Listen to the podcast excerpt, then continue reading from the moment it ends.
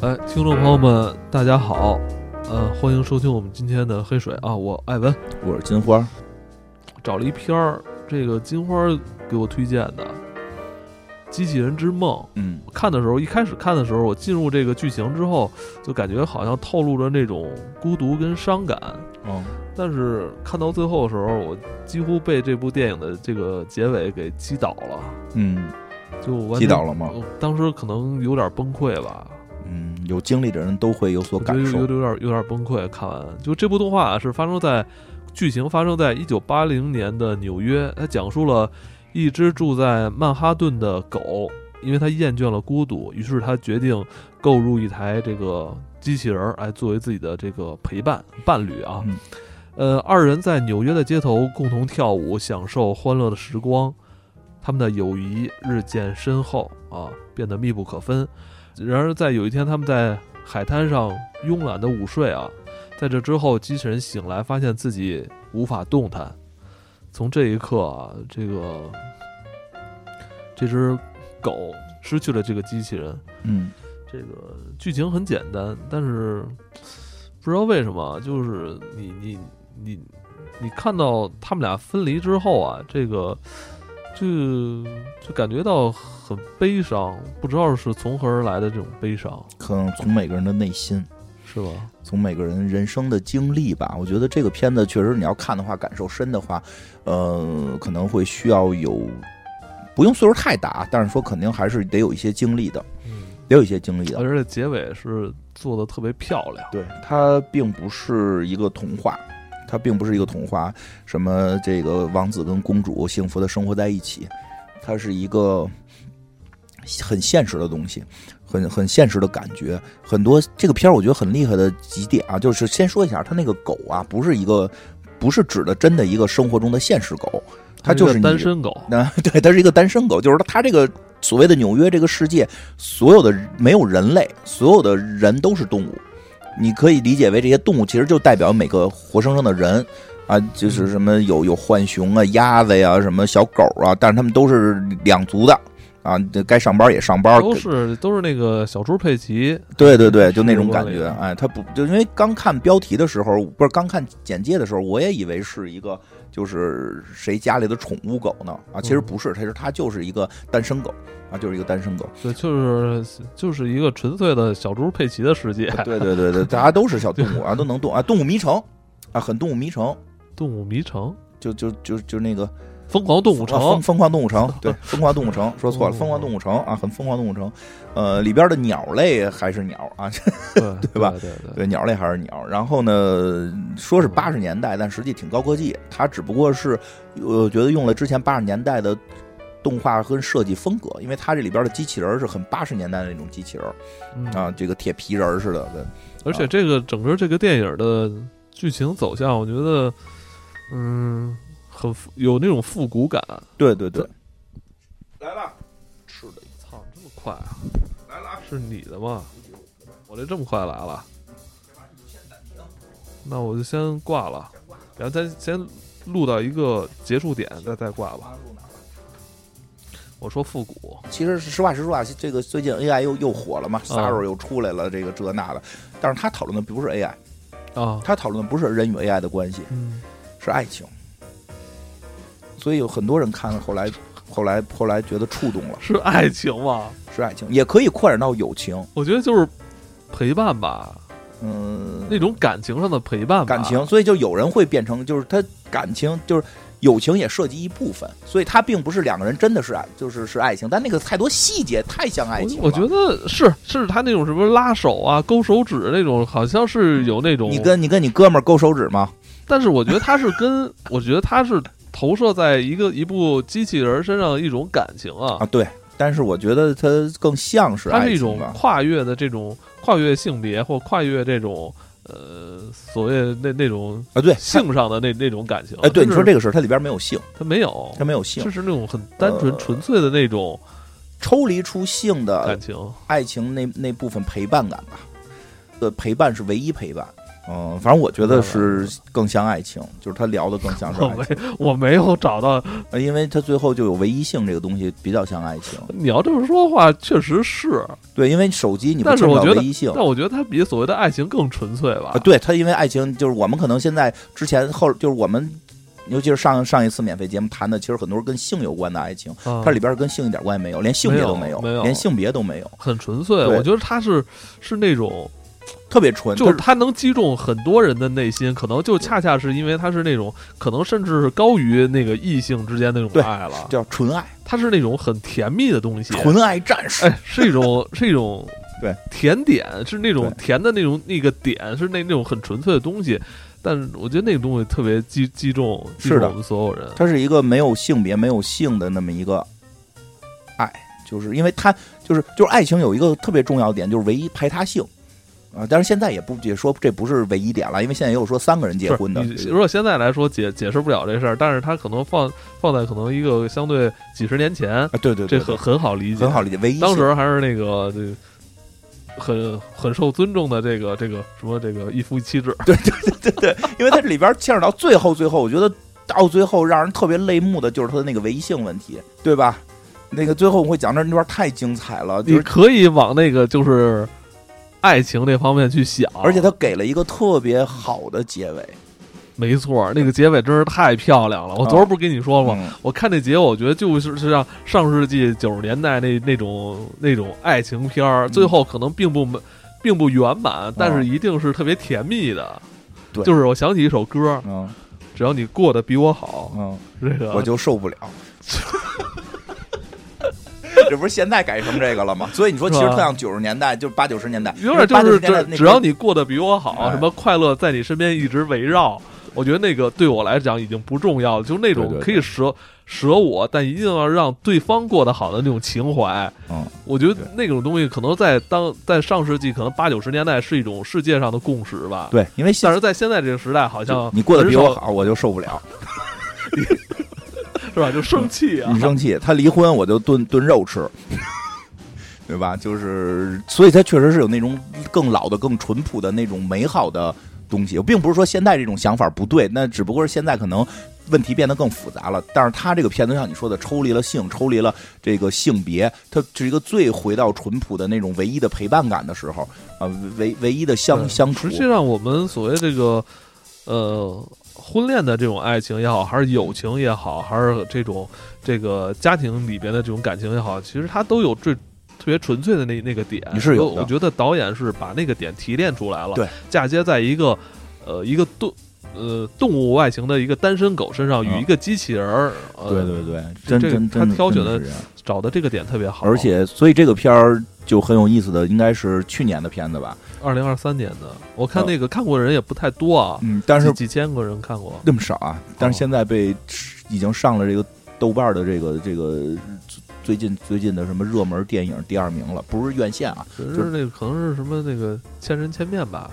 是不是你你给你啊不是，他那是排名，他是排名排名的第二那，不是莫名其妙的。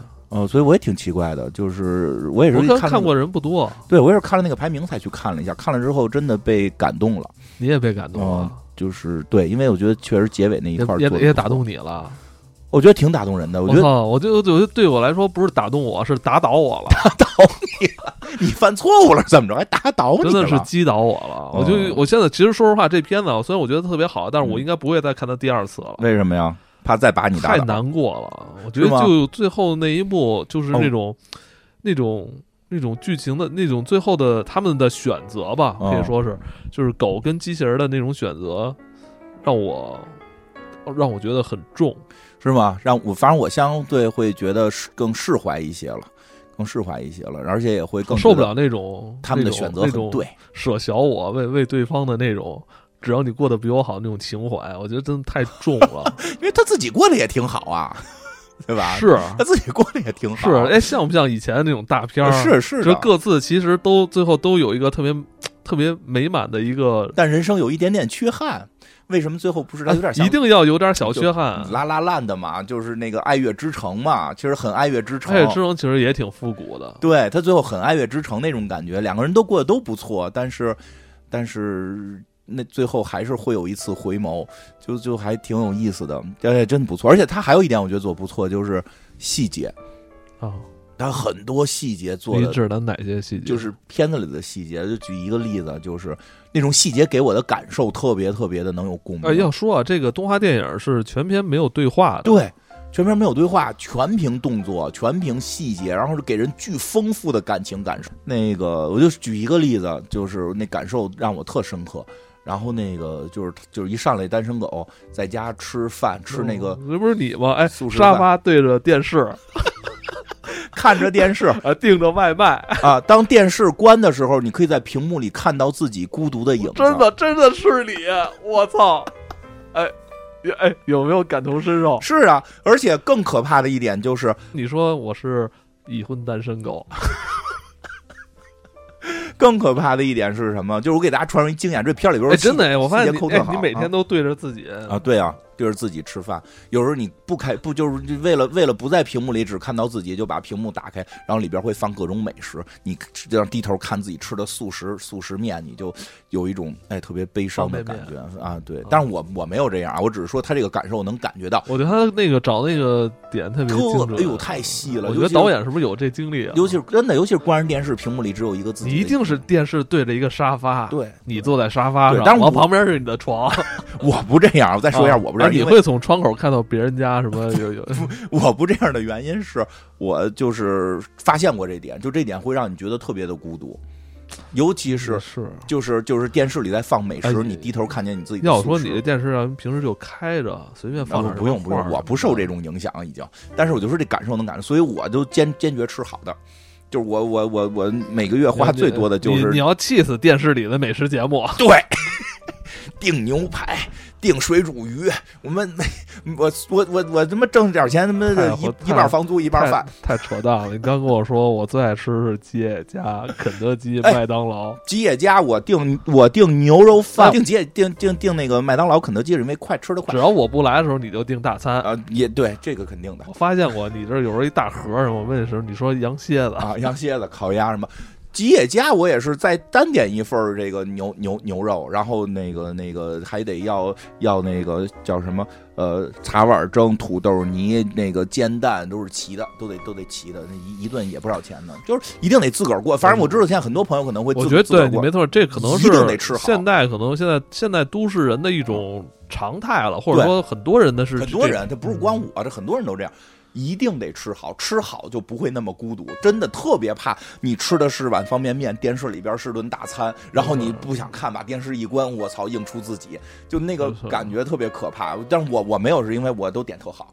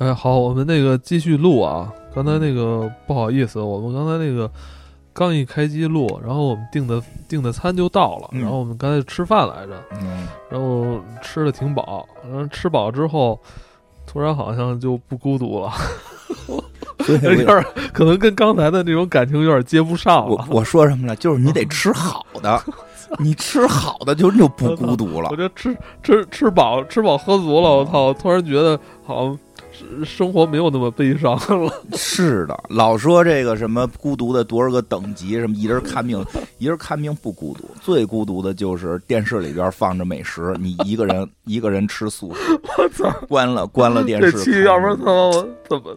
哎呦，续不上了。先给大家讲讲这事儿吧，这故事吧，聊聊这故事里边的一些内容、一些细节吧。这个估计可能看过的人也不多。这个，嗯，就是一个。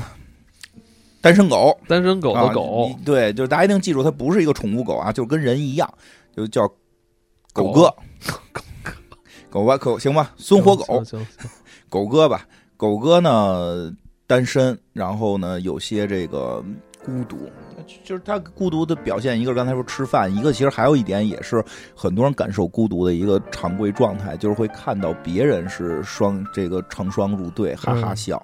对吧？其实，当然这些我都已经免疫了，他这个心里边很难受。然后再看到突然这时候看到，包括还有一个人打游戏啊，对对对，这是最孤独的。这我也不孤独啊。但是他其实这里边为什么说一人打游戏？因为后边有些有意思的对比，就是他刻画的细节其实非常非常有细腻的感情，非常有意思。然后他突然在电视上看到了一个，你没觉得你玩的游戏都不是孤独的游戏吗？比如呢？比如足球经理啊啊，怎么了？就是你是经理，然后你有好多球员。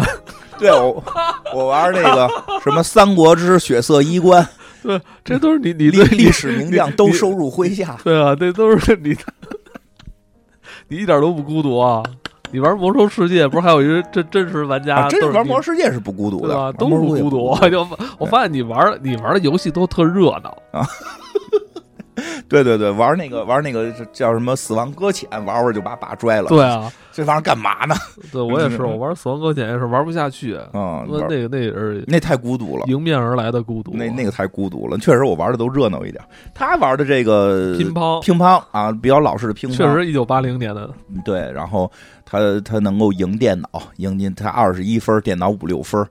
这个这个特别有意思的细节，然后呢，他在电视上看到呢，说突然有卖这种陪伴型机器人的，啊，陪伴型机器人，他就买了一个回家。故事就等于是从这块开始，他跟这个机器人的这个开始了相伴啊。其实确实像刚才艾文说的似的，他并不是一个直接明确指向爱情，因为这个机器人没有性别，至少机器人看起来可能，嗯，这狗是性别也都看不太出来。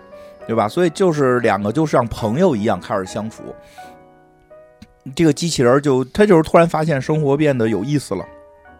为什么说好多细节特好玩呢？这机器人吧，也跟他打电子游戏，但是他是机器人嘛，给他刷一兔二十一比零，大家挺悲伤的。机器人欢呼啊！这个其实所以有的时候打游戏到底是不是俩人打游戏能不能解决？那天我跟 C 老师打游戏也是。就他那街霸玩就是拳皇玩的少，我老玩我，你说我是不是一直要踢就一直踢打赢他，这也也不合适。打的 C 老师直直说，我这才赢一盘，对吧？就不得放放水，对吧？就是挺有意思。其实并就是很有意思的点是什么？他他就拿游戏这事儿举例，他自个儿打能打赢，挺快乐的。但是有了陪伴的陪伴，给他刷个秃，他没有那么快乐，但是他依然享受其中，就是因为有陪伴了。对，其实人确实需要这种交流啊，需要这种沟通。然后俩人不光不光是这个有了这个这个在家里边原原先这个小狗干的这些事儿，他俩也可以一起出去，对吧？以前这只狗是从来不出门的，对，就特别宅，在家吃外卖，在家看电视，对，在在家打游戏，对吧？而且关键有一小细节啊，他给自己的这个房上装那个给自己的门上装了好多把锁。啊，对，感觉都有点自闭了，这人就就防着外边嘛，有很强的对外的防范心理。对，这个机器人出现之后呢，就能跟他一块儿出去玩。其实这个就他的生活其实打开了，我觉得这个特别好。就是有时候你遇到一个人，你会感觉生活跟跟着他的出现能够打开，是啊，对吧？那个一块儿去滑旱冰，对吧？然后这个，但是出现了一些特殊情况，就是什么呢？他们开始去海边玩了，去海滩上玩，沙滩沙滩上玩。其实最早的时候，这个真的能感觉到是这个小狗带着这个机器人儿，啊，吃什么冰激凌啊，吃热狗啊，那那机器人都不会，他来教机器人。对这个故事里的设定，这个机器人更可跟咱们理解的那种特别强大的机器人不太一样，嗯，对于整个社会的认知并并不强。对，所以很多事儿需要需要狗哥去教他。但是这个其实有些细节，比如说，其实有了这种伙伴，这种伙伴对这个社会认知不强的时候，其实也会带来一些惊喜啊。但是，这个惊喜，这个惊喜，比如说他们去地铁啊，有一个人逃票，这机器人跟着学逃票。对，学学好学好难，学坏的容易。对对对对，这也看国外也看来挺没素质啊，就老说特有素质，其实也不是，逃票一大堆，对吧？反正我我，当然我有国外的朋友跟我说，他们那儿地地铁逃票都特别多，就直接蹦过去。对吧？这些都是，其实这些对于这个虽然这个事儿不太道德，但对于狗哥来说，这都是第一次体会到了某种刺激，对吧？然后带着他，就是他带着这人去滑旱冰。但是后来他们去海边的时候，我我个人觉得画面上其实已经有一些不太一样的展示了。嗯，就比如说这这个机器人儿，这个机器人要去这个这个海边，然后小狗想吃冰激凌，其实这机器人没管小狗，拽着它就跑。就是他俩的兴趣点不完全一样，嗯，这并不是重点。其实后边跟他俩兴趣点有关系没关系都不重要，但是他细节会让你觉得感觉到很真实。就是即使兴趣兴趣点不一样，这种相伴也是很重要的。如就是他没有塑造一个说，哎呀，这两个人就是什么兴趣都一样，在一块儿。他们双方不是一种迎合的那种相处，对。而是而是一种更自我放松的那种状态。对，后来那个小狗举着那个冰激凌给那个给机器人吃，机器人都不吃。嗯，机器人看着海边，它喜欢海。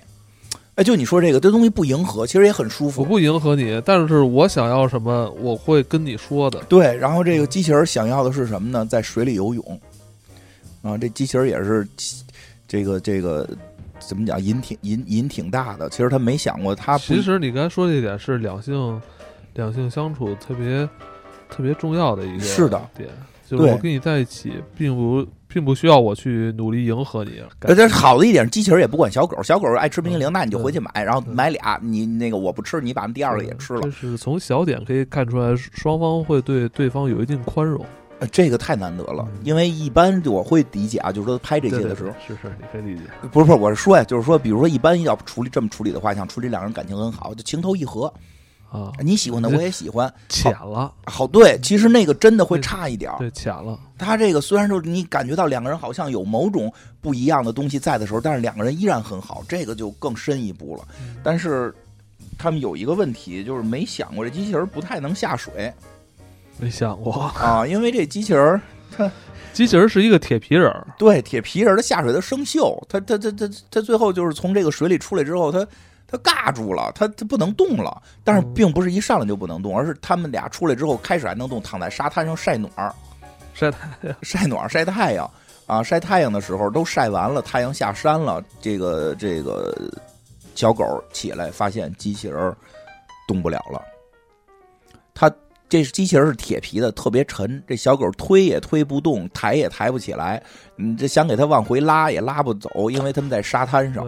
更关键的是，他们所处在的不是一个自然沙滩，是一个沙滩公园啊。恰好这一天呢，是这个沙滩公园最后一天营业。对。过了今天，这大门就关上了。您想要想玩的话，就明年六月份再来了。对对，就是有那种就是按季分的，就是这一季现在就封这个海了，可能要到冬天了，这不适合游泳了，有危险了，然后就这个这封了。他最后这天带不走这机器人，其实那段拍的挺挺那个有点分别感的，趴在机器人身上呼唤他，然后拖他又拖不走。机器人虽然动不了，眼睛能看见，看见了他的狗哥啊这么的爱他。然后呼唤他，想把它弄起来走，一一点对话都没有，但你能感觉到小狗在说什么，说你等我，我会来想法带你回带你回家，对吧？这只小狗干嘛去了呢？回家去学习怎么修理机器人儿，重新看说明书，怎么他妈忘了会生锈这个事儿了啊？其实也不难，治疗它并不难，就生了锈，告点油就行，盖点油，盖点油就行。所以呢，第二天呢，这个小狗哎，这个。因为因为那海滩离他家也挺远的，他去一趟也不容易。他回家之后就准备好东西，第二天来到了这个海滩，准备把小机器人带带回去，给他告上油。因为既然抬不走，他给他告上油，让他自己起来嘛。海滩关门了，海滩关门了，他想进去，他想进去呢，他就反正就是玩命的推门啊什么的，进不去。然后主要还来了一个管理员，一个大猩猩管理员，告诉他走，你不要捣乱，这个地方已经关了。你现在再想硬闯这个地儿，就属于这个违法了。嗯啊，知道这个小狗很难救它了。好的是在哪儿？这个狗啊，这个这个这个单身小狗，真的非常觉得这个跟这个机器人的之间的感情非常重要，不能放弃它，所以它后边就一系列的去申请进入这个海滩也不行，甚至去买了违法的东西，去那个那个大钳子想剪断这个锁链，冲进这个海滩，把他的这个机器人朋友救走。都不行，因为什么呀？因为确实看守看得很严，给这小狗抓了，小狗被判进了监狱。但是这个机器人呢，说实话就是看不见，因为他脑袋只能动一点，他只能看到他所面向的海的那个方向，他看不到在他脑袋后边小狗为了救他，然后每天都来，但是被被最后被抓进监狱啊。但是这个，但别忘了啊，这部电影的这个标题叫。机器人的梦境啊，机器人之梦。对，这个后边儿哎，后边是什么呢？这个首先小狗没辙了，都进监狱了。最后宝石出来之后，知道自己没法再进入这个海滩，只能等到明年六月份海滩再开放。所以他就哎，在冰箱上贴了个纸条，写着明年六月的第一件最重要的事儿，去救我的机器人儿啊，去把我的机器人带回来。哎，这个故事的这个这个。机器人梦就要来了，就是那在这得差不多得估计得有六个月吧，得有半年的时间。这半年的时间，双方怎么度过？嗯，双方曾经那么的好，那么的和谐，哪怕两个人的兴趣不完全一样，但是这种相伴的这种快乐这是难忘的。但是现在被强行的分开，即使小狗如此努力的去想把它救回来，由于各种现实的条件救不回来，怎么办？对吧？这个机器人开始做梦了。第一个梦，第一个梦实际上是由一个现实引起的，就是海海海上来了一群兔子，来了这个这三只兔子，他们是划船来的。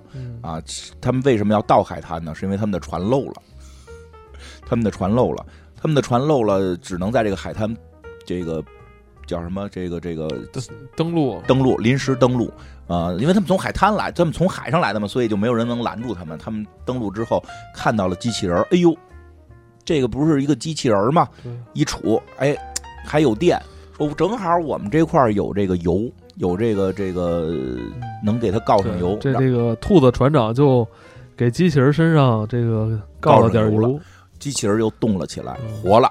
对，机器人活了之后，看虽然在在这个铁链，就是这个这个叫什么这个铁丝网把这个海滩封起来了，但是机器人厉害嘛，一蹦就蹦起来了，蹦起来了，然后回到了家中，回到了家中，摁响了门铃，没有人接，没有人接，他在这等待着狗哥，哎，狗哥为什么不不开门呢？然后突然这这个。他他这狗哥住在楼上啊，这一楼的这个公寓大门开了啊，这个别的小动物走出来了，他就趁机走进去了，然后就在走到了狗哥的这个屋子，继续敲门，希望狗哥能给他开门。他回来了，和他喜爱的狗哥能重新在一起了。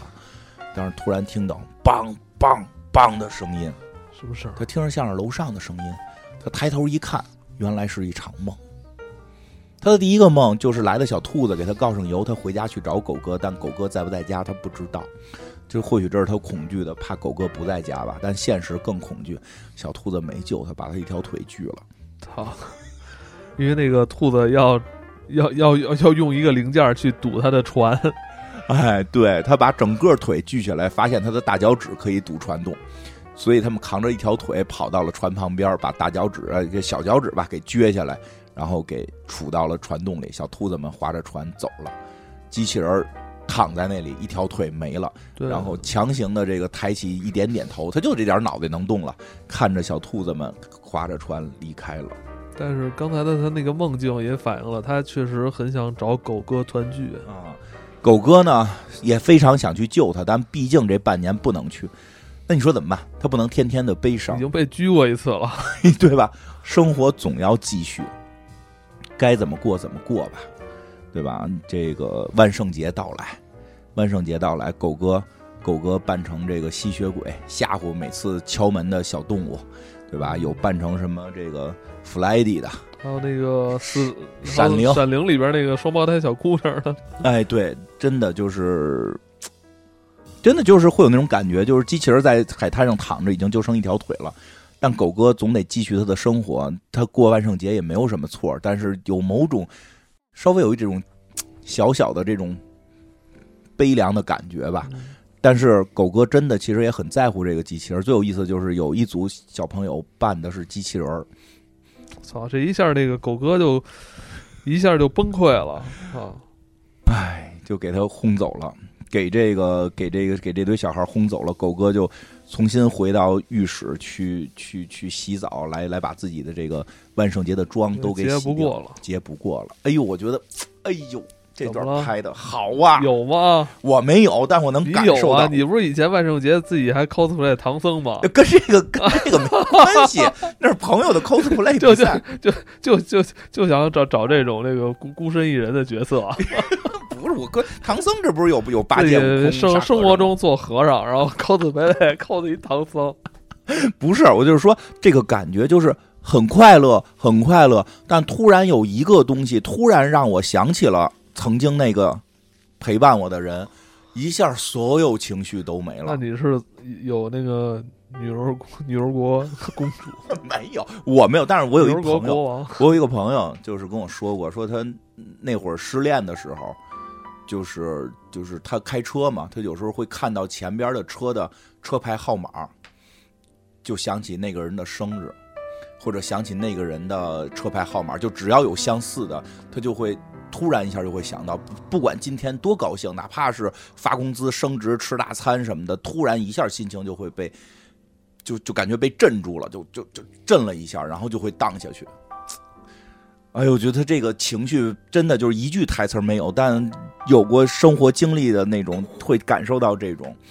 然后这个那机器人呢，已经这个万圣节过完了，就将进入冬天，对吧？机器人又做了一个梦，嗯，梦见在冬天，雪花飘到了身上，雪花融化了，这些水水又到了他的身体里，哎，相融了。他的这个，他的这个这个，所有刚才这个尬住不能动那种能动了，他从冰里破冰而出。其实看到这儿，大家已经知道这依然是个梦。看看他第这第二个梦梦到了什么？他梦到了他开开心心的回到了家，回到了狗哥的楼下，然后突然发现狗哥带着一个和他长得一模一样的机器人，在向这个公寓走来。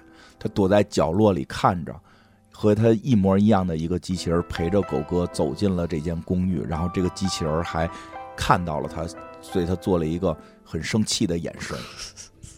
他现在已经是我的，我已经是他现在的机器人了，你走开。机器婊这你又又能怎样？你说他不爱你吗？他他他他又买了一个跟你一模一样的机器人儿啊！但是这里边他解决了很多那个其他更复杂的情绪，比如那个机器人会不会有情绪啊？原来我跟你的初恋长得一样，你就没有不是人家不不一定是那种异性的那种那种啊爱，可能就是就是哎就是喜爱我吧。我我觉得这里边出现，我为什么觉得是爱情？如果是友情，这件事儿无所谓，不是友情也是怕怕被替代的。是吗？对你不就是吗？我怕被谁替代？你不是以前跟那谁特好吗？谁呀、跟不是不是 不是贾涛不就啊贾涛不就是一直都特别嫉妒你吗？是吗？没有，贾涛没有，我们是因为别的原因，他不是因为戴没 IT，我们贾涛就是特别嫉妒那谁啊是吗？哦。就是他必须是我最好的朋友，啊，不是不是，那贾涛就是特别嫉妒那那里边因为有别的事儿，有别的事儿，有别的事儿啊。这个我我觉得友友情还好啦，友情还好啦，友情不至于这么的这么的那个在乎这个，没事儿没事儿啊，就是相对这意思吧，就是我，所以我觉得他会更像爱情一点人的或者说人可能是那种灵魂伴侣，啊，对对对对，灵魂伴侣不分性别，但确实是有排他性的。但是很多人能感，不知道能不能感受到这，真的我能感觉到，就是你这个就就从机器人这个梦来说呢，机器人又能怨什么呢？对吧？你这个这个，因为确实被封锁了，对吧？而且就是说，我们开上帝视角又看到了狗哥努力的去救过他，甚至为了救他都进了监狱了，他没有办法了，嗯对对吧？他只能在等待的过程中，从这个梦的角度讲，他又找了一个和他一样的去陪伴他，好像也也还好吧。可但是能那个机器人，可能那个机器人觉得，哎，有些悲伤，或者说他他他觉得我我如果这个时候出现的话，可能我会让我的这个主人、嗯是不是啊？这个我的主人朋友嗯会，很难做吧，啊所以他就躲起来。躲起来了，回到了这个海滩，在冰天雪地之下，看着自己实际还在冰里实际这又是他的梦。这是他的梦，他还在感受到这个这机器人虽然那个其他能力不强，但是做梦的能力很强。啊对这个做，梦能力跟人一样，这就情感是细腻。仿生人能够梦见电子狗，对，能够梦见单仿生人能够梦见单身狗。那单身狗在做什么呢？到了冬天，机器人被冰封了，嗯，单身狗，哎，真是干了一个，就也是非常不建议这个自己自己干的事儿，滑雪。还干这么一高危的运动，本来就一个人，你说你这真摔了，去医院都没人搀着你去。对，就果不其然，现场就是遭人挑衅，遭遭俩食蚁兽的挑衅，最后 老吐舌头食蚁兽，老老这哎，对，就是开开心心的去打着绷带回来。食蚁兽可能不是在挑衅，人就是想跟他聊天儿，然后他看着就觉得，觉得就是你在向我吐舌头。撞他呢还。最后，哎，最后，最后打着绷带，折着胳膊回来，太悲伤了。太悲，伤了，太悲伤了。一个人去的医院，我操，一个人去医院，一个人一个人做骨折手术啊，做做骨折这个这个这个绷带啊，在回这个狗哥在回家的路上，哎，真拍的很很细节，真的这个大巴车大巴车的窗户上充满了哈气啊，他在上边画了一个机器人的脸，他也想念他的机器人，呃，他也想念他的机器人朋友，他的机器人朋友呢，这回又做了梦了。第三个梦了，这个梦比较大胆了，这个梦干脆就打破第四面墙了。他跳出了十六比九的画面，这很有意思。就是你到那画面，你能看出来他他直接弄了一个那个比例跟别的演比别的画面比例不一样的，他跳出了那个画面，然后直接把那个画面翻转到了，呃，叫什么《OZ 国历险记对》对对，绿野仙踪绿野仙踪，啊，走黄金铺成的路，走向翡翠的城市。啊，在这在这个路上，无数的小花儿与他一起舞蹈，这些小花儿最终组成了狗哥的样子，对吧？但是，但是当他走到了翡翠城，当他走到了翡翠城，翡翠城就是狗哥的公寓，他摁响了门铃，没有人给他开门，而整个公寓发现只不过是一个布景墙砸了下来。他依然在冰里边被封印着。对这个梦能感受到，他作为一个机器人，他已经不再做现实中的梦了，嗯，而是他会做一个幻想中的一个场景。他已经拥有了 Sara 的功能了，嗯可以自己构建一个场景了嗯。嗯，构建虚拟场，这就是 Sara 的厉害，它可以让机器人这以后做梦。哎，你说以后会不会就这种东西，就是给他就 Sara Sara 这种东西给他放到咱们个人终端上，咱们戴着这种这种 VR 式的这种眼镜儿，然后说我现在想要一个什么场景，对，他是吧有。肯定会有，如果如果你不会编这个东西，你肯定会有预设呀，对吧？比如我像有阳光沙滩什么这种场景，哇一下就来了啊，，这太简单，现在就有了。是吧？我想想想我们哎，美女是吧？啊，对对对，那个那个是主要的。是吧？对我我我要啊突然觉得这个这个这个东西马上就要实现了。对，我要桃子，我要风风风和桃子，对吧？这个狗哥在做什么？就这它就是一段梦，然后一段狗哥的现实。呃，狗哥这个故事就狗哥这段就开始有点意思了。狗哥呢上演了一出雪孩子，他在他的冬天下雪了嘛，看到邻居堆了个雪人没堆完，他过去给插上了胡萝卜的鼻子和这个煤球和扣子的眼睛啊，这个雪人突然就活了，开始在大街上溜达了起来。然后狗哥就很纳闷儿，这个雪人怎么活了？他就跟着雪人走，跟着雪人走，结果雪人拿雪球拽他。这时候突然发现，雪人知道他跟着他，雪人给他做了个手势，跟我来。于是狗哥跟雪人开始了他们的雪孩子的生活。这雪人也挺好玩的，去的是这个保龄球保龄球场。嗯他那是一什么感觉呀？就到那儿之后，大家都认识，哟，雪爷来了。哎哎，这这狗哥是我哥们儿啊，狗哥我新的朋友，给大家介绍介绍新朋友。哎，新朋友来，那企鹅有点不忿儿，哪儿弄他妈一狗跑这儿打打他妈保龄球来呀，对不对？然后这狗哥。这这这这狗哥还不服，说我也能打，对吧？雪这都里边没对话，全靠表情，大家体会啊！这雪人啪家伙给自个儿鼻子蹬下来了。啊，这鼻子一瞪下来，这不是一窟窿眼吗？眼睛抠下来仨窟窿眼吗？自己给自己脑袋给举起来，当一个当一保龄球往前一扔，啊，一个十平啊，全全全打中。然后狗哥呢，第一次打保龄球不会啊，这个一个没打倒啊，还犯一大傻大傻错误，自己摔到了摔到了这个赛道上啊。但是呢，但是这个雪人呢，依然去伸手把他拉起来。其实他代表的就是。他有了新的朋友，而新的朋友带他进入了新的社交群体。这个朋友不温暖吗？也温暖。他在这个最后最后一眼，他是看到这个雪人向他伸开双手的时候，他看到的是那个机器人向他伸开双手。嗯，他还是没有。你要说从这个爱情的角度去想的话，他可能就是，所可能有了新的感情，新的。伴侣，但是他还是对前任念念不忘，就怕在关键时候叫错名字。我哎，我是不想往那个什么你 你说的这个爱情这方面去想，但是你要那么想的话，也能想通。他主要是他的他的那个排他性有点太像了，然后然后呢是什么呢？这个是个梦，这是个梦，这狗哥也在做梦了。狗哥在梦里边就梦到了，其实我觉得感觉就是狗哥在梦里梦到了一个新的朋友，但是这个新的朋友依然会让他不能忘记之前的机器人嗯，依然忘不了，这个感情太深了。那么机器人这边遇到了一个我觉得也很有意思的事儿，这次机器人就不是做梦了，已经冬天过去了，春暖花开了，这个海滩要到六月份才才才解封呢，所以它要经历春天，春暖花开的时候呢，来了一只小鸟。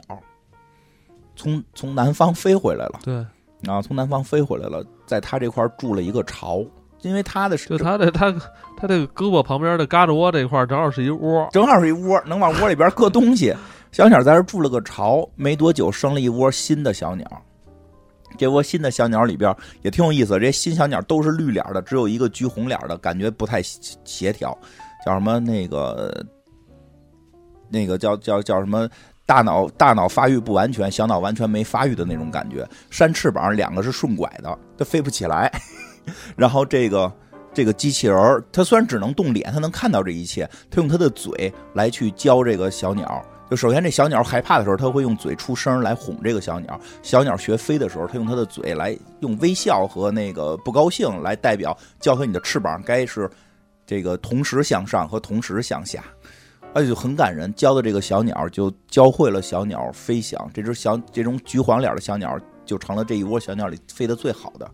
但是妈妈鸟妈妈带着孩子们都学会飞翔了，就要离开了，走了。因为鸟终于是要飞向蓝天的，而不是永远在巢里，对吧？最后这个鸟妈妈，哎，特别感人。鸟妈妈带着这群小鸟。站在机器人的身上，让他能看见的位置，为他唱了一首歌，然后一只一只的小鸟就飞走了。然后这只这只橘色的小鸟就不飞，趴着这个，哎呦，这个这手特别好，趴在这个这个机器人身身边不走，他不走，因为从一开始他害怕就是机器人来哄他，然后从他不会飞翔是机器人来帮助他教他，他跟机器人有很深的感情，但机器人有一个。特别细的一个动作，细节拍特别好，眼睛向上瞟了一下，然后做了一个轻微的头部运动，因为他头能动的这个这个可动性比较弱，这个意思 就是这块有点像孙悟空被压五行山，对他只有那个脑袋能稍微动一点就动这一点也做了一个向上的动作，就是你属于蓝天，你该去蓝天。然后这个哎呦特别感人，这橘红色的小鸟抱着他的头就晃脑袋，就来回晃脑袋，我不走啊。真是真是九十年代啊！你要 你爱他，你应该让他去他 适合的地方，他该生活的地方。他生活在蓝天，你不要把他年那些情歌不都是这么唱的吗？哎呦，这说一个，这说一个跟爱情没关系的，这说一个跟爱情没关系的。我觉得这是陪伴。贾涛临走的时候，就是临离开完美的时候，其实有一段类似，但是贾涛跟我急过一回，就是他要走了，然后我一直替他庆祝，然后他最后有一次跟我急了，说的你为什么不挽留我？哎，你要这么说，贾涛是不是对我有别的意思呢？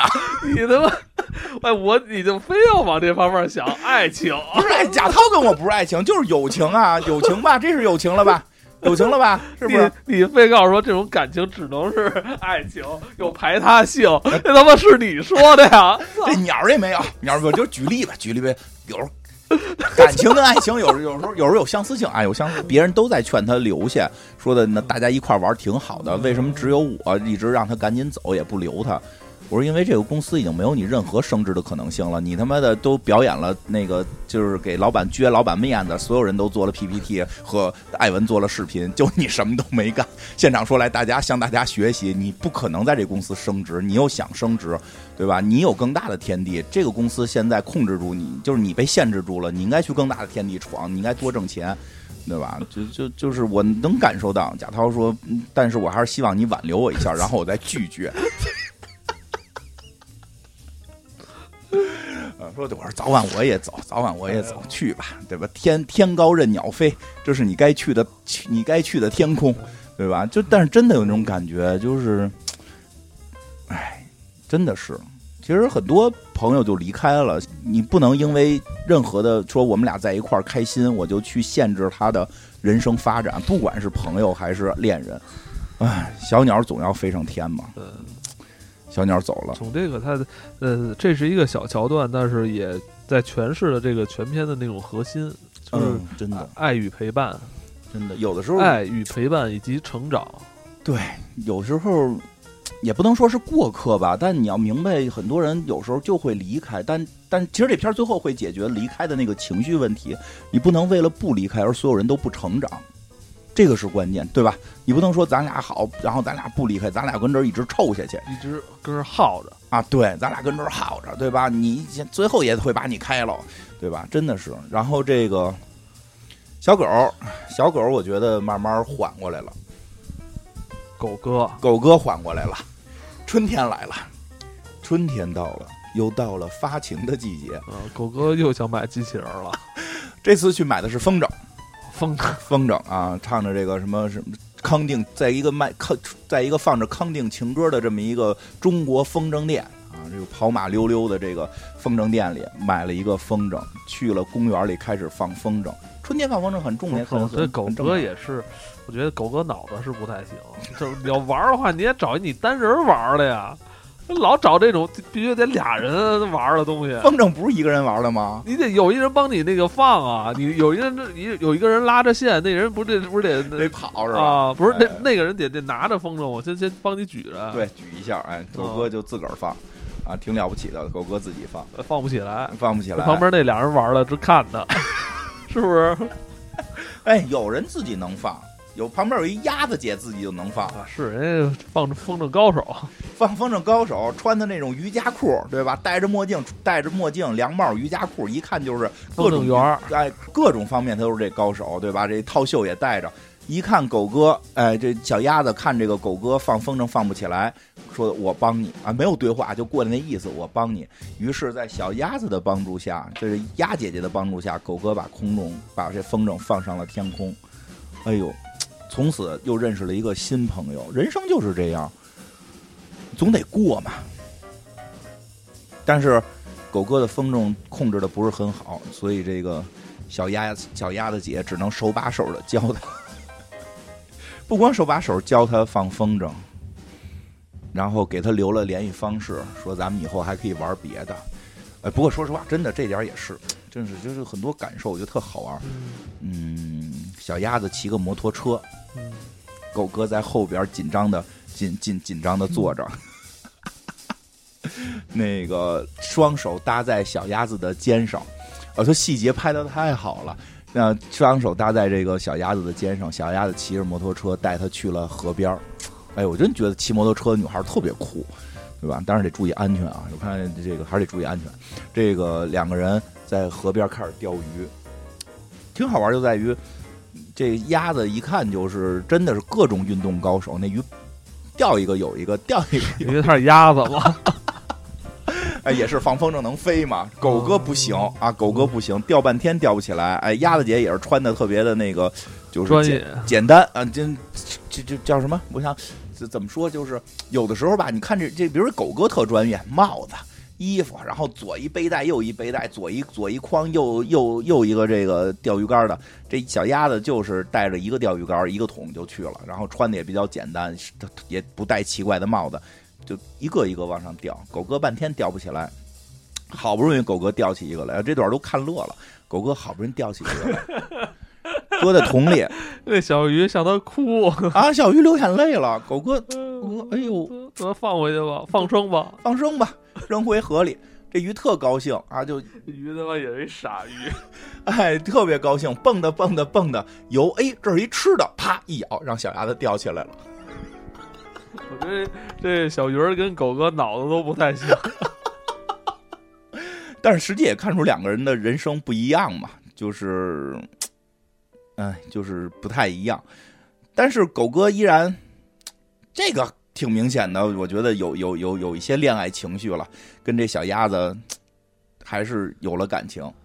有就怎么怎么说呢？就是他跟之前那个梦中的那个雪人也好，还是跟这个鸭子也好，好像可也可能一块玩儿，但好像他都没有那么没有那么自如，没有那么放松，他没有那种他没有那种以前跟机器人在一块儿时候那种自如的状态。对他不这个不享受那种时光感觉，虽然我也可以跟你一起做这些事儿，但好像不是很享受我。觉得享受倒挺他他挺享受的，但是确实不自如，因为实在是他比他不擅长，对对，就是他就他就他没有小鸭子擅长，也没有雪人擅长，不是那个狗哥就擅长在沙滩睡觉，对。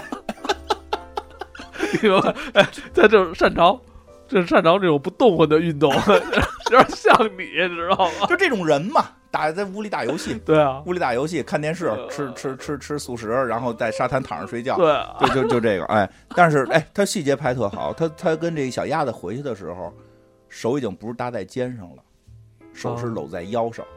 因为骑那是因为骑摩托车吧？呃，走去去的时候也骑摩托车，是搭在肩上的，这个情绪变化了，这个情绪变化还是挺明显的，情绪变化了。回到家里边，哎呀，这个确实有点那什么，有狗哥了，这个狗哥了。回去之后嗯磨磨唧唧，磨磨唧唧的，要不然打个电话吧，给小鸭子打电话。打了之后呢，那边没人接，着急了，然后就在等。是什么时候回？因为一般这种电话那边都会就是就是就是记录下来嘛，知道谁打的嘛。我操，等于狗哥真成孙火旺了。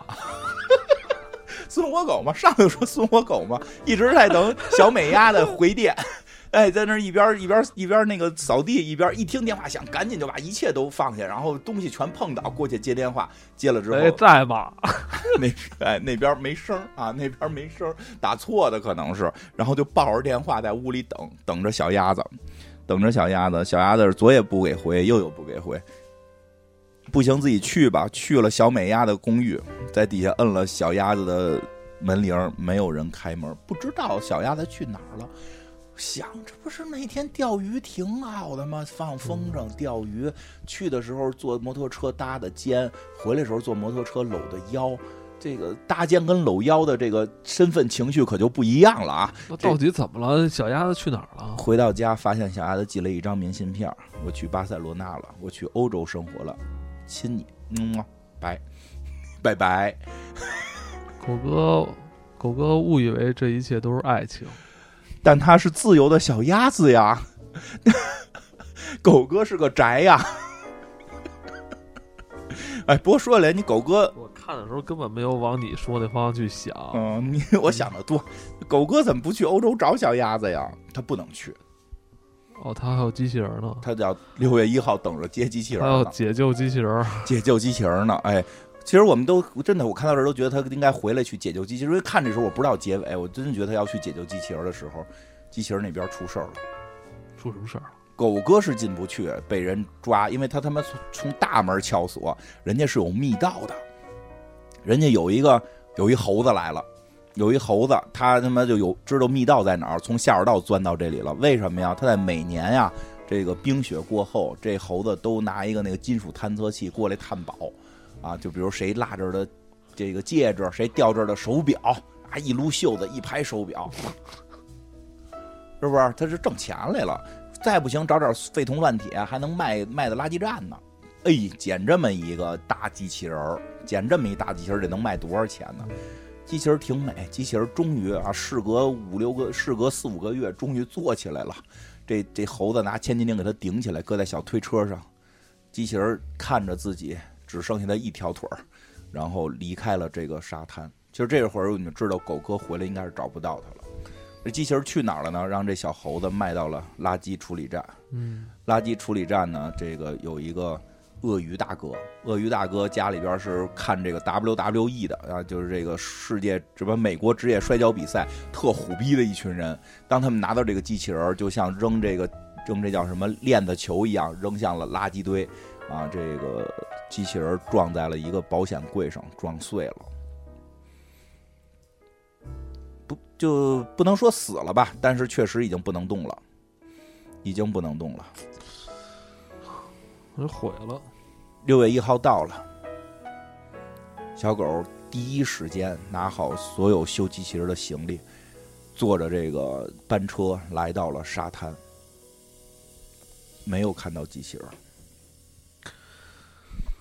他努力的用鼻子去闻，找找这个机器人在哪儿。他最后终于找到了机器人的一条腿，就是当时那群兔子拉，只只只把一个脚趾头拿走了修船，剩下的腿扔在了沙滩上，找到了这条腿，但是找不到了机器人。就是这个电影演到这儿吧，其实我并没有想到，或者说我并我之与我之前设想并不一样。嗯我认为他们之前就是重新再见面只是一个时间的问题，嗯，但是我突然发现好像。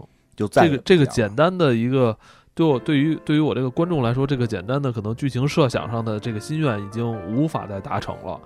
我突然感觉这个剧情可能要往一个不好的方向去去牛去去去走了。，对我这这时候突然在孤独以外，会那种悲伤会突然这个隐隐的渗出来，对有一种不不好的这个预感了。是，这也是这个故事后边拍的好的地方吧，嗯就是人生不会因为谁离开，你的人生就结束，你的人生就永远的黑暗，或许不会，其实人生还会有各种不同的变化。他们的人生已经开始朝自朝向各自的这个方向在走了，可能已经会，可能已经变成一个平行线了，这种感觉。是的，向左走，向右向右走嘛。对，但是也不是完全的离开，也并不是完完全全的分离，这是他拍的有意思的地方。这只小狗先说，它真的对这个机器人够意思。它给地下刨了一个巨大的坑，因为它觉得那条腿底下可能就是机器人，刨了一个巨大的坑也没找到。这是它的狗狗的本性。对，它就不应该玩什么风筝啊、钓鱼啊，它应该跟人玩比比对刨坑、啊，刨坑找骨头，对吧？它就成大拿了。哎，这个，他之前玩的那些事儿都是他不擅长的事儿。所以小狗没有找到他的机器人，只有这一条腿。他把这一条腿抱着回到了家。哎呀，我觉得那块儿真的很悲伤。经历了这么多，大家觉得两个人终究要要要要要被这个物理的这个分割给给打破的时候，没有找到。抱着那条腿回到家，睁着眼睛看着天花板一宿。这个反正我还是挺有挺有一些感受。有时候人在这种失失恋也好，或者说失去一个朋友也好，有时候会这样。有时候，嗯，为什么？怎么会这样？你不觉得你们的这种举动都有点笨吗？小嘛那就是你们还是有去改变这个事态的这个很多方法，但是你们一样都没有做，你们只是 待，只是躺着，因为他不知道该怎么办嘛。有时候是不知道该怎么办只。能说他终终究是个狗。现在就知道了，没事。闻味儿嘛？那东西从哪儿从哪儿走？它不是狗吗？闻闻，时间追踪一下，时间太长了，追踪一下信息。时间太长了啊！狗哥，说实话，狗哥倒是行。狗哥最后想开了，狗哥后来想开了，像我一样，后来想开了买了一小 A，啊！总有人，总有人会会来，总有人会走。不是机器人没了嘛，再去买一个，他就抱着那一条腿走到了机器人商店，说我要一个这条腿的机器人。其实他有点要变成那个机器人做的第二个梦，就是买个一样的机器人回来代替他，但是没有了，停产了。你去看看新机器人吧，啊，看见了一个金色的机器人，一眼相中，就它了。就他了，就把这个小金机器人买走了。哎，那机器人那边呢？小这个这个原来那个那个机器人那边呢，对吧？就是也有他的故事。来了一只浣熊啊，来了一只浣熊到垃圾淘场淘垃圾的，淘垃圾的，这个全篇的这个动物的这个设定真的是跟《疯狂动物城》一样，对 充满了这个对动物的刻板印象。对，我们应该代表动物谴责这个动画片。为什么刻板印象？小浣熊就是翻垃圾，哎，这个这个他真是来翻垃圾来了啊！翻垃圾翻到了这个，就就是他来这儿买的啊，实际上就是翻到了这个机器人的脑袋。他本来是想要别的东西，结果在这儿找到了这个脑袋，他就跟这个鳄鱼老板说：“我要这这个机器人儿。”但是机器人已经散架了，于是他只买到了头和三只。你看人家都是四只嘛，他少条腿嘛，他这个三就是胳两条胳膊一条腿儿和一个脑袋。这小浣熊是干嘛的呢？小浣熊像是一个大厦的管理员，负责这个大厦的一些维修工作，内部的啊，就比如说那那物业哎，对对物业，对对对对物业，那真是你这住楼房，你一你一句说对，就是这个物业。然后呢，他也有手艺，就是因为他修修补补，所以他看到这个机器人，他觉得也能修好，但是他没有身子了。他最后找来找去，在家里找到了一台大型的录音机啊，把这录音机作为身子给这个机器人装上了。这是声波了，啊，对，变成音波，哦不是声波吗？啊，声波，对，反正就肚子里能出磁带那哎，个，是叫声波还是叫音波不？重要，不重要。然后这个腿也给他装了一条这个不能拐弯的假腿啊，这个把这个机器人给治好了。嗯机器人也不傻，机器人再次通电之后，他知道了眼前这个人救了他，他开始了跟眼前这个人新的生活。所以这机器人看似好像没有什么功能，但是它的这个呃 AI 的这这方面特别强，AI，呃，它其实很拟人化了，因为对啊，他很拟人化呀，很 AI 啊它。很爱，它很快乐，他跟机器人儿，就是这个机器人儿和这个小浣熊一起去在给这个大厦收垃圾，去刷墙，而且每次它还能放上音乐，是这个是这个谁喜欢的？这个小浣熊喜欢的。他有两盘磁带，其实挺好玩的。对对对，一个是他喜欢的，一个是他浣熊喜啊，欢的。就每次放上浣熊喜欢的音乐，然后这个浣熊说实话也挺挺对他挺好的，很好也是个好浣熊。对，而且他们在顶楼，他们在那个顶层嗯那个、那个，在那个地方住，还有天台可以可以可以去烤肉 BBQ 啊 BBQ 的烤肉。然后，而且有一次，这个小浣熊在一个一个当铺吧，或者说这个购物的地方，发现了一条金腿，跟机器人的一模一样，只不过是金色的。给他买回了家，机器人也就走路不用再一拐一拐的了，哦，装上了一条金腿。他现在这个机器人，大家看，头和三这个是两头和两个胳膊和一条腿是原装的，然后现在是一个新的小浣熊给装的大的这个音响的身体和一条金色的。其实他他他知道浣熊都为他做了什么，也算是给了他一个二次生命啊。对，所以他好好陪着浣熊。浣熊也挺好，浣熊爱做饭，对，老给他做饭。这机器这人浣熊比狗哥强多了，狗哥会修会修东西，会做饭。他妈狗哥每天就知道玩乒乓，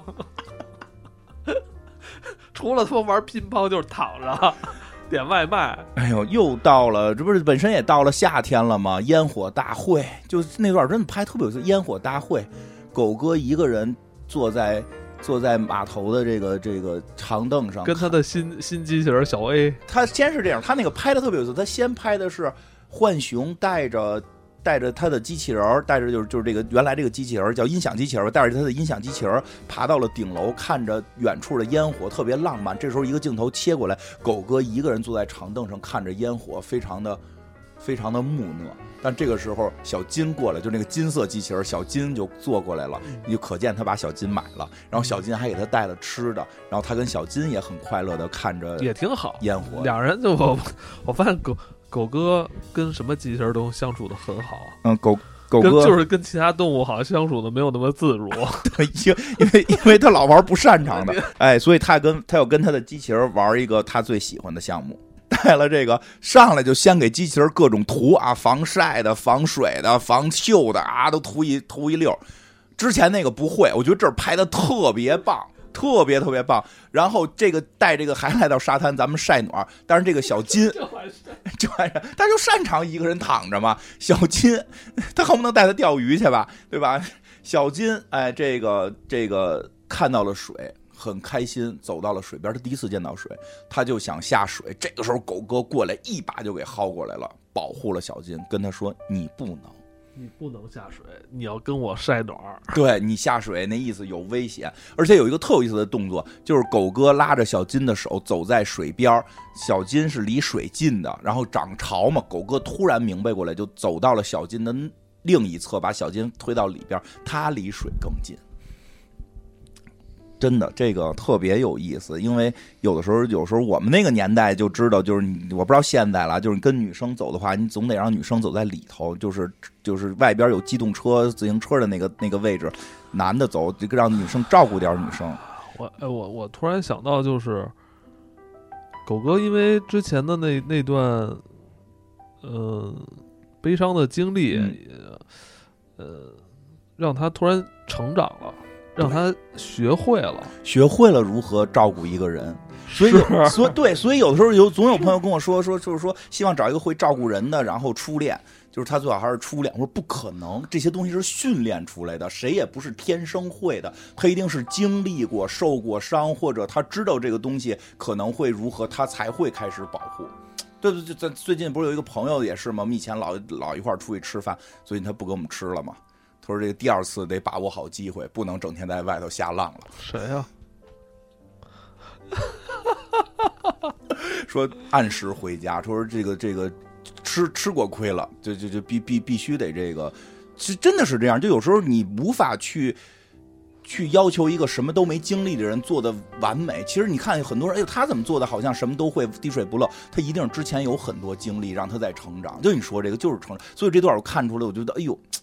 这拍的也特细，其实这种不管是友情还是恋情，他有的时候双方的那个相处，真的是跟跟他经历过一些东西。对，这也是他的主题，就是这种爱与孤独、冒险与不幸。我觉得它是普遍存在于我们每一个人人生的这种一种人生经验。对，就是这种这种这种情感层面的共鸣，我觉得就。就可以让这部电影能触动更多观众的这种心弦。哎，就说到最后最精华的这片，真的最精华，最后有点我有点治愈了。我最后那块儿我被击倒了，你我我我我被我被击中了，你被击倒了，是什么呢？这个音响机器人跟他的浣熊炫浣熊哥在天台 B B Q，然后呢，浣熊说：“你帮我拿点番茄酱去。”对他去进屋拿番茄酱。他的那个站走在屋顶，突然他好像觉得有什么东西在召唤他。哦，对不，就是那个用余光扫了一眼楼下。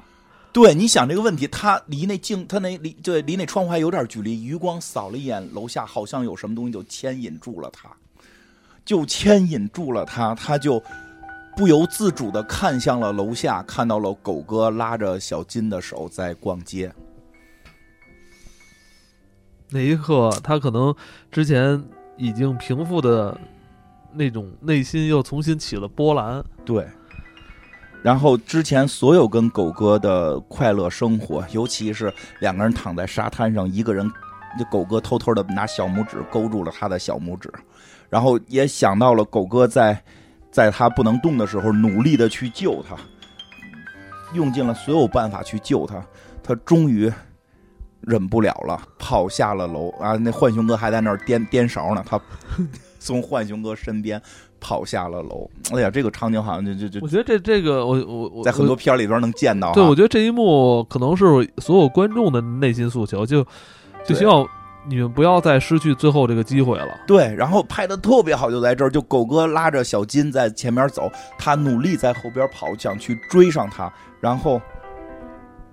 幸好前边出现了红绿灯，然后狗哥被拦住了，等着红绿灯过马路，让他有机会追上。当他追到的那一刻，红绿灯又变绿了，他又可以往前走了。他的我那一刻我都我都特别揪心了，我说他到底会不会拍肩膀啊？对他有可能不拍吧？我觉得他可能不拍，但我希望他拍啊！他希望拍，我希望一个最后大团圆的结局。他的手伸出去拍了狗哥的肩膀，他没有忍住。狗哥回身看到了他，首先震惊是他的脸，但身体和腿都不完全一样了，但依然认出了他。有一个细节又特别好玩，他马上撒开了小金的手。狗哥撒开了小金的手，都让我想起《将爱情到底到底》里边那个那个谁李亚鹏扔扔开那个那个他后来那个女朋友的手，因为听到文慧回来了。文慧回来了，啪就撒手了。就现在这个马上暧昧的，马上就要当女朋友的这个，这当时那人叫什么来的？马上就就撒开那个手了，就就哎呀，这文慧回来了，哎，有有意思，以后有机会讲讲讲讲情情到底。然后这个时候两个人相拥在一起，小金投来了不理解的眼神，当然狗哥好像也放下了一切，跟机器人跟他的第一代机器人。相拥在一起了。我觉得如果故事从截到这儿，我觉得没有没有任何问题。对，这个时候，这个当当当啊，当当当一声，这三三声，就是这个浣熊也下来了，拿着他的铲子敲了这个小机器人的。刚才是个梦，没有小机器人回头看到这个浣熊手里拿着刚为他做的热狗，这时候发现一切回来了，这是一个梦。这个梦是从什么时候开始的呢？是从他看见狗哥开始的。狗哥真在楼下，他想到这一切，我真的需要去下楼吗？我真的需要去再打扰狗哥吗？这样会有一个什么好的结果吗？它又有什么意义呢？他这样可能。这样可能是一个双输的局面吧，至少你们四个人里边有两个人会不高兴，一个是浣熊，一个是小金啊。你不能够直观的开开观众视角说，哎，那小金可以跟浣熊。很多这种结局的时候，大家都都给这么一个结论。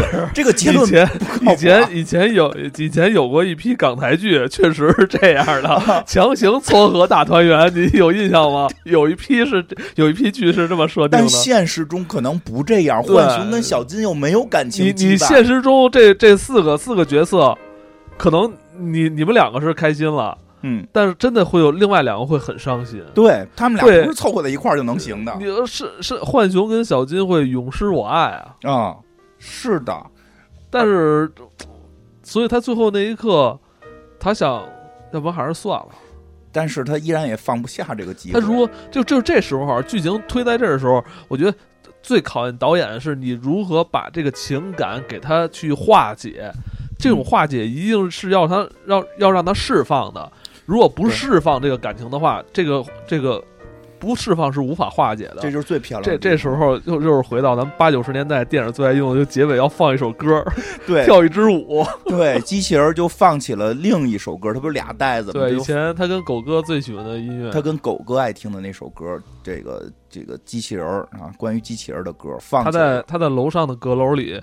开着巨大的音量，他把对他把音量放到最大，能让楼下也听到。所以这时候他放弃这首歌，狗哥其实听到了远处的这个音乐。但是狗哥的第一反应就是也跟着这个节奏去翩翩起舞，因为这是他也他喜欢的音乐。对他只要一听到这个音乐，他就会跳舞。所以这时候一个人在楼上，一个人在楼下。然后就开始跳舞，而且镜头切得很漂亮，就切成了一边一半，一个是楼下跳舞的狗哥，一个是楼上跳舞的机器人，他俩的动作是可以遥相呼应，就好像双手相拉着一起这个一样跳一样。他们的最后一支舞蹈是在隔空相跳。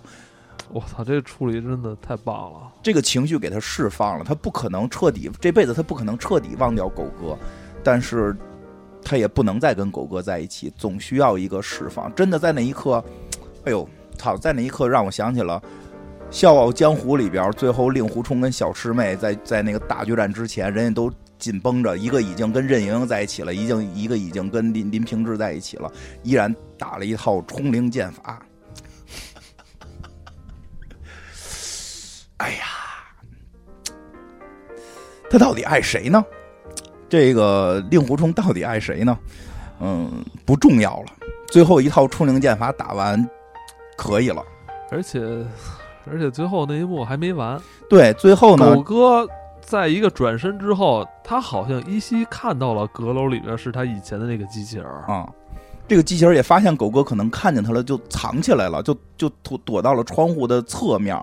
他这个时候看到了墙上贴的照片，他和浣熊哥在一起吃好吃的的照片，然后顺着门看到了正在正在做饭的浣熊哥，还在掂着勺为他做着一顿好吃的，开心的走向了浣熊哥，然后跟浣熊哥幸福的吃着热狗，然后狗哥拉着小金也快乐狗，哥好像狗哥好像是不是也看到了机器人儿？但是一回过神儿来，嗯就是拉着也冲小金那个相持一笑。对。但是狗哥走的时候，其实还是有点纳闷儿的，就是刚才到底怎么了？我还刚才我到底有没有听到那个音乐？对有没有他，有没有那个音乐？这个人在吗？是不是刚才我看到了他的背影？操！觉得不重要，真的至少我们曾经，哎，至少我们曾经还有，至少我们还有至少我们还有，至少我们还有那首歌，还有那首音乐。有点感动。突然想起了以前的一些事儿，确实曾经有过，啊好像有没有那么一首？看到过有没有像周华健这种？有没有那么一首歌让你想起我？有没有？有有想起艾文，但是给背你逼掉。我说的是艾文，就是哎哎，当然正经的，就是背景这背影这个时候还真的是有过体验，就好像你曾经，哎呦，那个拐角是不是见到的那个正开心着拉着另一个男生的那个女生是他？就哎，反正肯肯定是有过吧，就是见没见到过并不知道。然后，但是更有意思的，就更好的是小金在身边开始跟狗哥一起跳舞了，嗯，他们俩也很快乐。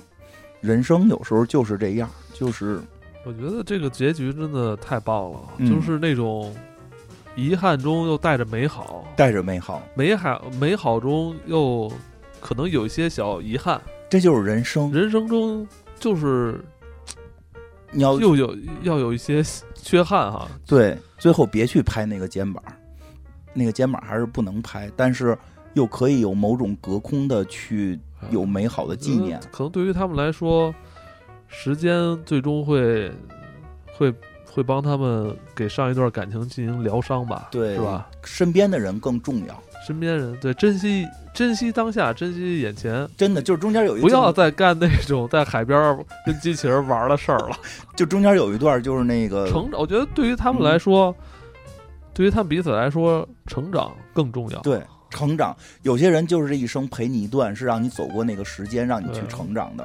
到到可能到站了，他就下车了，是的，尤但其是你你依然尤其是还要继要向前走着。尤其是那个机器人儿，他有一段就就是看到狗哥之后，我记得是有一段他看了一下自己的身体，他的身体已经是浣熊给他了，他已经被浣熊虫住了。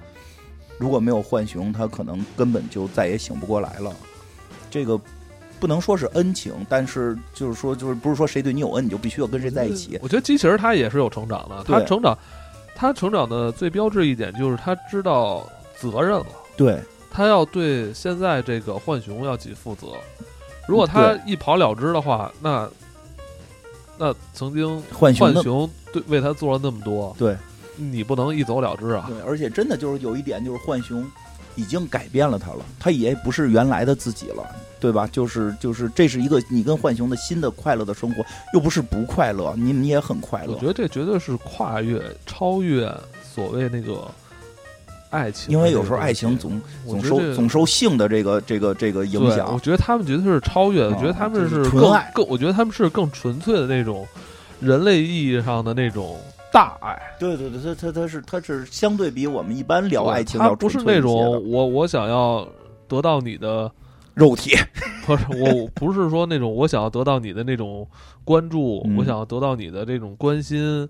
我那种那种所爱，我我想要拥有的那种那种小爱，它是那种一种更加的，在这个人类层面上的这种，说个在这种生命层面生命层面上的一种大爱。是就是，反正看这片儿特别感动，就是你会看到很多许久，我跟你说，许久没有看到这这种这种结尾了。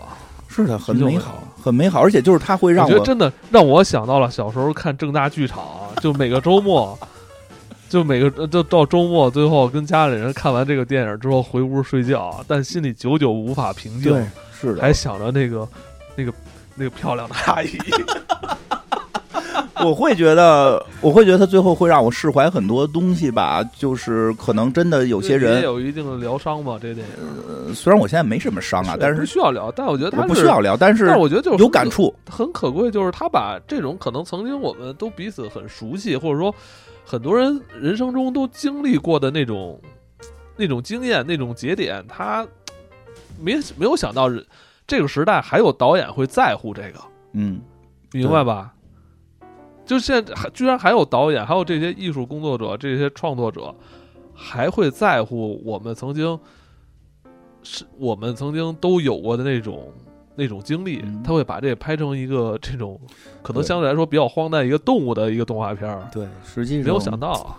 实际上就会，但是会也想起来就会，就是我我不我我会觉得相对还挺美好的，就是释怀一些很多东西。虽然我已经不需要去所谓的这种疗伤了啊，就是毕竟你这这么多岁数这么大了，但是确实也会让觉得自己也挺美好。其实可能有些人，他就像那个机器人身体里一直还装着狗哥的那盘录音录，就是那个他喜欢的那首歌，其实就代表他在生命中确实也伴随过他，对吧？其实可能有些人。